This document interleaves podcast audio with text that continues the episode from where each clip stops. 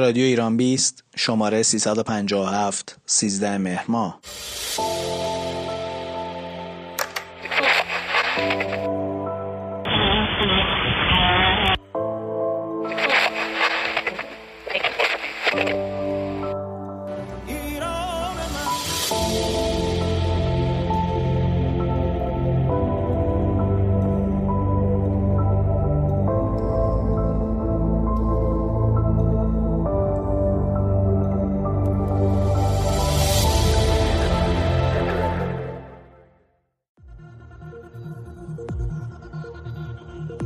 خب در برنامه امشب می‌خوایم به بازی پرسپولیس و هواشی و ماجراش صحبت کنیم. سعودی که به فینال داشته صحبت کردیم با چند تا از کارشناسا در مورد شبکه اجتماعی هم صحبت کردیم. به رادیو ایران بیس خوش اومدید.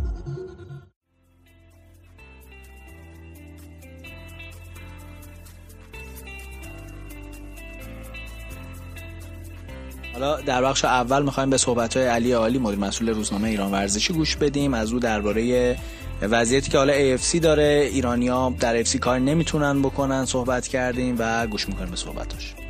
اتفاقی که تو AFC داره میفته یه خورده نشون میده که اصلا سازمانی که ما انتظار داریم از مجموعه فوتبال یا حداقل نگاهی که به بیرون داریم نیست.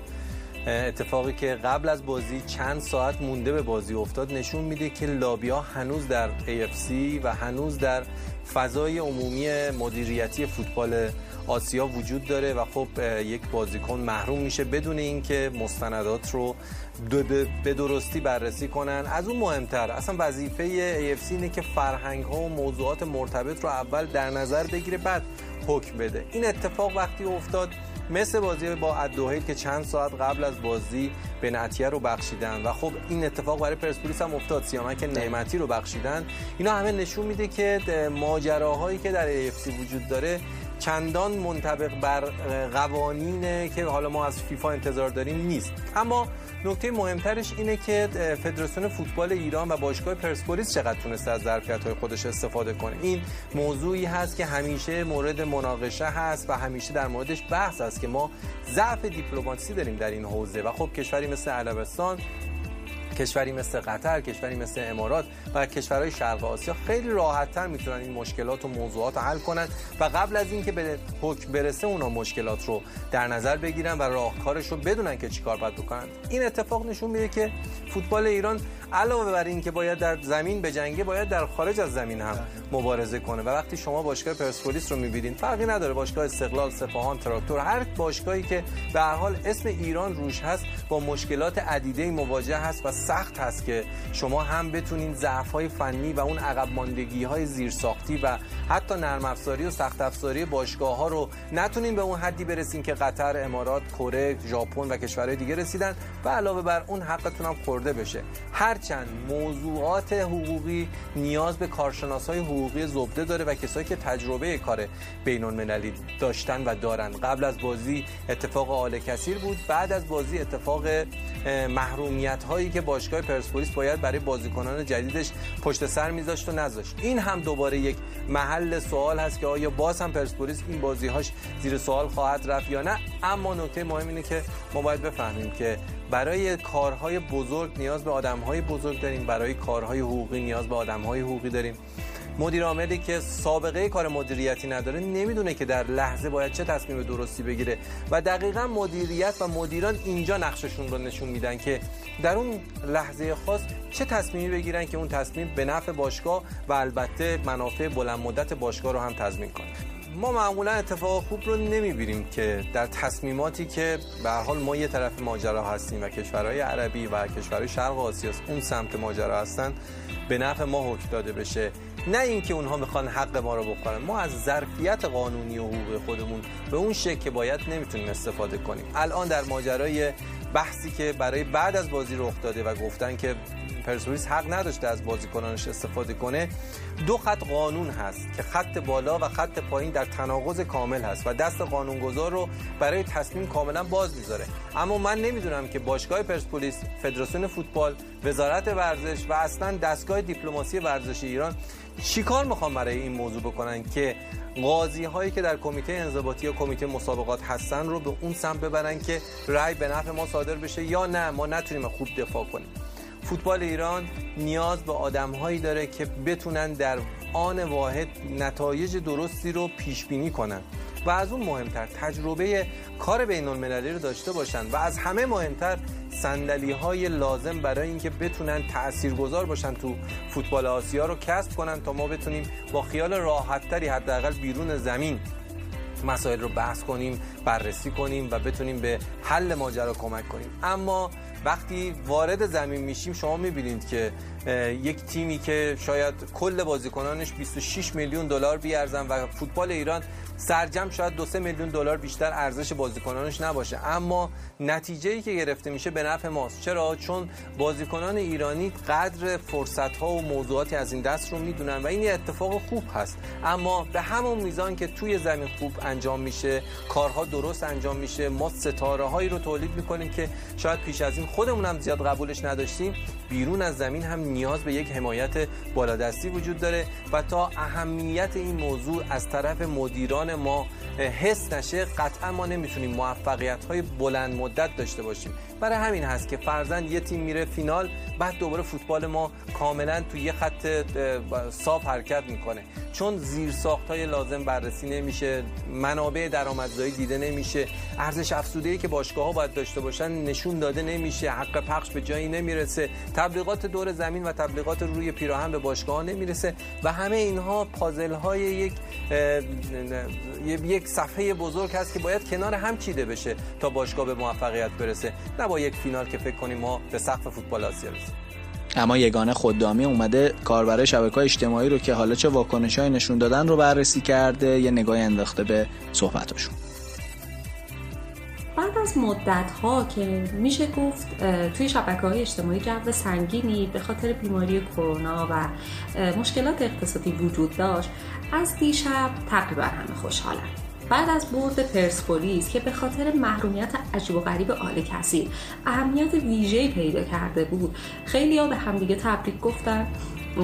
فیلم های شادی مردم رو توی کوچه و خیابون بازنش کردن و از غیرت و همت بچه های پرسپولیس نوشتن.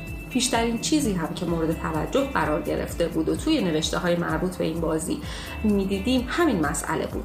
این که با وجود کارشکنی های AFC و کسانی که نخواستن به هر شکلی پرسپولیس فینالیست بشه این اتفاق افتاد.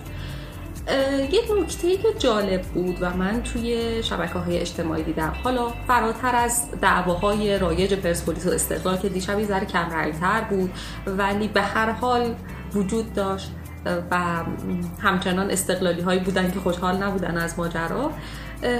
واکنش کاربران عرب زبان به برد پرسپولیس. بعضی ها خب قاعدتا ناراحت بودن از برد پرسپولیس و فینالیست شدنش از باختن النصر و می نوشتن این قضیه رو و حتی امروز هشتکی رو دیدم برای پیگیری شکایتی که از پرسپولیس شده. النصر شکایت کرده که پرسپولیس از بازیکنان غیرقانونی استفاده کرده و بعضی از کاربرها با هشتکی سعی می‌کنن که این شکایت رو به جریان بندازن و در واقع EFC رو مجاب کنن. به پیگیری این مسئله. اما یک مسئله دیگه هم وجود داره. کاربرهای زیادی با خوشحالی از باخت نصر نوشته بودن. شاید به این دلیل که به قول چند از کاربرهای ایرانی نصر تیم محبوبی توی عربستان نیست. به خاطر حمایت های دولتی که از این تیم میشه. و اینکه اهل هلال رقیب جدی النصر کاملا از این باخت خوشحال بود و طرفدارای الهلال حسابی از خجالت النصریا در اومدن. یک کلیپ بامزه ای توی شبکه های اجتماعی پخش شد که یکی از کاربران عرب زبان منتشر کرد و صحنه پنالتی آخر النصر که حامد لک گرفت رو گذاشته بود در حالی که منتظر بود به دروازه خالی پنالتی بزنه و صدای جیجیرک ها توی ورزشگاه پیچیده بود و انگار دیگه کسی نبود ولی اینا همچنان می‌خواستن پنالتیشون رو بزنن. یه چیز دیگه هم که توی این توییت ها و نوشته ها می‌دیدم شوخی با اون عکس یکی از کادر فنی باشگاه النصر بود که تکیه داده بود به دروازه فوتبال و ناراحت مقموم بود. خیلی از کاربرای ایرانی و عرب زبان این عکس رو بازنش کردن و در شوخی کردن. از دیشب تا حالا جوی رو داریم توی شبکه های اجتماعی می‌بینیم که خیلی وقت حامد جیرودی روزنامه نگار ورزشی روزنامه ایران هم از نظر فنی بازی پرسپولیس رو به خصوص در این چند بازی بررسی کرده و حالا تحلیلش رو از بازی فینال میگه. پرسپولیس تونست باز هم به فینال رقابت لیگ قهرمانان آسیا راه پیدا کنه. در چهار سال گذشته این تیم سه بار به نیمه نهایی راه پیدا کرده و برای دومین بار به فینال رسیده و امیدواری این بار بتونه برای اولین بار قهرمانی خودش رو در مسابقات لیگ قهرمانان آسیا جشن بگیره. موضوعی که در مورد تیم پرسپولیس وجود داره در این دور از رقابت ها تفاوتی هست که این تیم با دوره های قبلی خودش داره. تیمی که یحیی گل محمدی ساخت و حالا می شود گفتش که امضای یحیی پای این تیم گذاشته شده.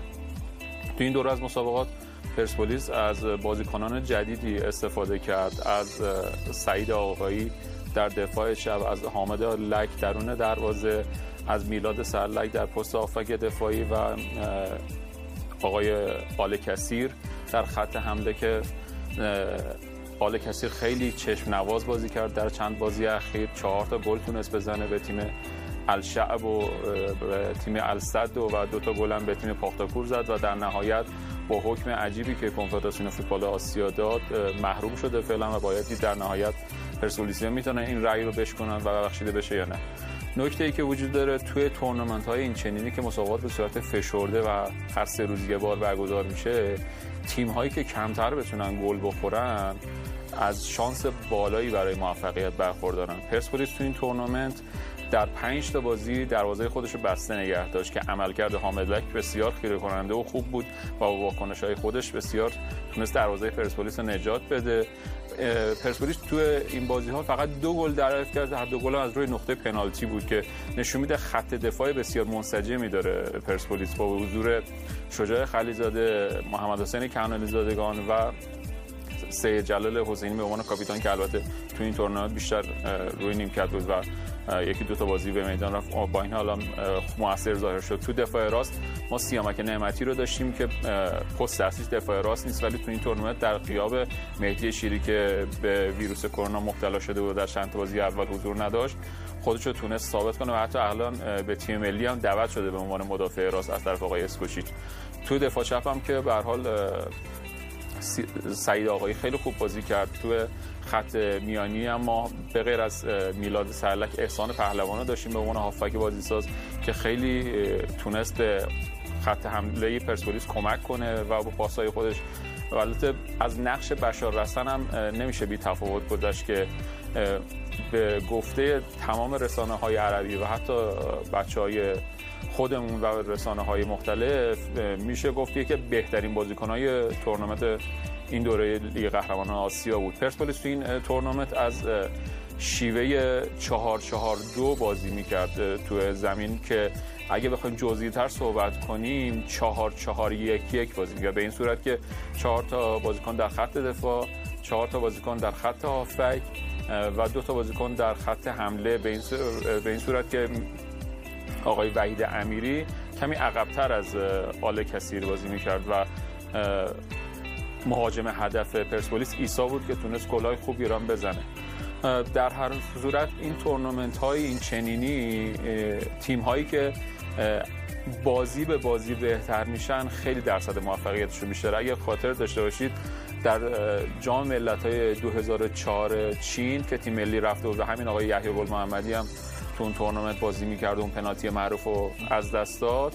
تیم ملی تو بازی های اولش بازی خوبی انجام نداد ولی در نهایت تونست بازی های گروهی خودش رو بهتر و بهتر بازی کنه و بره کره جنوبی رو 4 3 ببره و در نهایت توی نیمه نهایی به چین باخت که اون پنالتی ضربات پنالتی رو دست داد و الان تو این پرسپولیس هم همین بود. تو دو تا بازی اولش رفت و برگشت مقابل التعاون بود که اول بازی اول زیاد خوب نبود ولی یکیچ برد بازی بعدش رو دوباره یکیچ برد و بعد بازی ادوهید از ادوهید رو یکیچ باخت با ضربه پنالتی. ولی بازی شارجه رو تونست با یه برد پرگل 4 بر 0 تموم کنه. بعد تو مرحله بعد به السد رسید که تیم بسیار قدرتمند و شاگردای ژاوی خیلی شانس داشتن تو این مسابقات به قهرمانی برسن و امیدوار بودن. ولی در نهایت پرسپولیس انقدر منظم و منطقی فوتبال بازی کرد که تونست با گل دقیقه 88 ایسال کثیر برنده بشه و در نهایت برسه به پاختاپور که اون خوششانسی خوب به پرسپولیس خورد و جلال الدین ماشایبوف دقیقه 15 اخراج شد. بازیکن بسیار موثری بود تو ترکیب پاختاکور وی ای آر هم به کمک پرسپولیس اومد. اگر نبود ممکن بود با همون کارت زردی که آقای ادهمه داور اردنی داده بود ممکن بود پاختاکور همون 11 نفره داده. کار سخت می‌شد وقتی وقتی ما شریفو اخراج شد کار برای پرسپولیس راحت‌تر شد. تونست دو ببره به گلای ایسا و در نهایت این بازی آخر یکی از سختترین بازی های پرسپولیس تو چند سال اخیر بود به نظر من.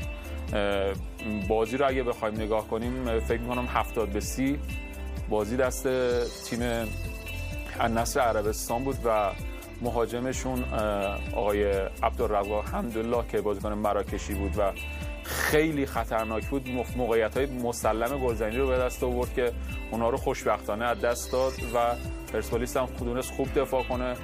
بعد از محرومیتی که برای ایسا به وجود اومد پرسپولیس خیلی با انگیزه شده بودن که این دیدار ببرن و در نهایت کار به ضربات پنالتی کشوندن که حامد لک تونست یکی از پنالتی ها پنالتی مایکون مدافع برزیلی تیم النصر عربستان رو مهار کنه و در نهایت به پیروزی برسه به فینال رقابت ها راه پیدا کنه و امیدواریم که بتونه جام قهرمانی رو هم به دست بیاره. من فکر می‌کنم که این دور از فینال رقابت های لیگ قهرمانی با اون فینالی که پرسپولیس رفت با کاشیما آنتلرز ژاپن مسابقه داد در نهایت باخت و به مقام نایب قهرمان رسید تفاوت داره. به دلیل اینکه این بازی قرار تا اونجایی که اعلام شده در قطر برگزار بشه. البته یه حرف حدیث هایی هم امروز اعلام شده خبرنگار معروف عربستانی اعلام که ممکنه بازی تو ورزشگاه آزادی برگزار بشه. ولی اونطور که اعلام شده بازی تو دوحه برگزار میشه. این واسه ما راحت تره که مسیر خیلی کمتری رو طی می‌کنیم و به دوحه می‌رسیم. ولی اگر بر فرض مثال تیمی از ژاپن یا کره یا استرالیا بخوام بیاد مسافت خیلی بیشتری رو باید طی کنن تا به دوحه برسن و مسابقه بدن و ما از لحاظ زمانی خیلی استراحت بیشتری می‌تونیم بکنیم. منتها نکته ای که در خصوص پرسپولیس می‌تونم بهش اشاره کنم و کادر فنی آقای یحیی گل محمدی اینه که پرسپولیس خیلی خوب تو بازی های اخیر رقیباشو تونسته آنالیز کنه. و من فکر می‌کنم نقش آقای حمید متحری دستیار آقای گل محمدی تو این پیروزی ها انکارناپذیر متحری مربی جوون و خوشفکره که خیلی خوب آنالیز کرده بازی ها رو و همونطور که می‌دونیم برداشت و شناخت خوبی رو رسونده به یحیی. خود یحیی هم خیلی نسبت چند سال گذشته با تجربه تر شده. اینو از مصاحبه هاش توی قبل و بعد بازی می‌شد فهمید که برنامه داره واسه حریفاش و خیلی منطقی می‌خواد پیش بره. حالا پرسپولیس تو بازی فینال در هر صورت الان وحید امیری به علت دو اختاره بودن و احسان پهلوان به علت که اخراج شد تو این بازی در اختیار نداره. ولی امیدواریم که محرومیت ایسا آل کثیر بخشیده بشه و بتونه تو فینال بازی کنه. ولی در نهایت فکر می‌کنم که اگر به همین صورت پیش بره شرایط کادر فنی پرسپولیس و بازیکنان این دوره تیم فوتبال پرسپولیس شانس بیشتری داشته باشه برای کسب عنوان قهرمانی و در نهایت امیدواریم پیش بینی ما محقق بشه و این تیم بتونه برای اولین بار جام قهرمانی آسیا رو به خونه بیاره.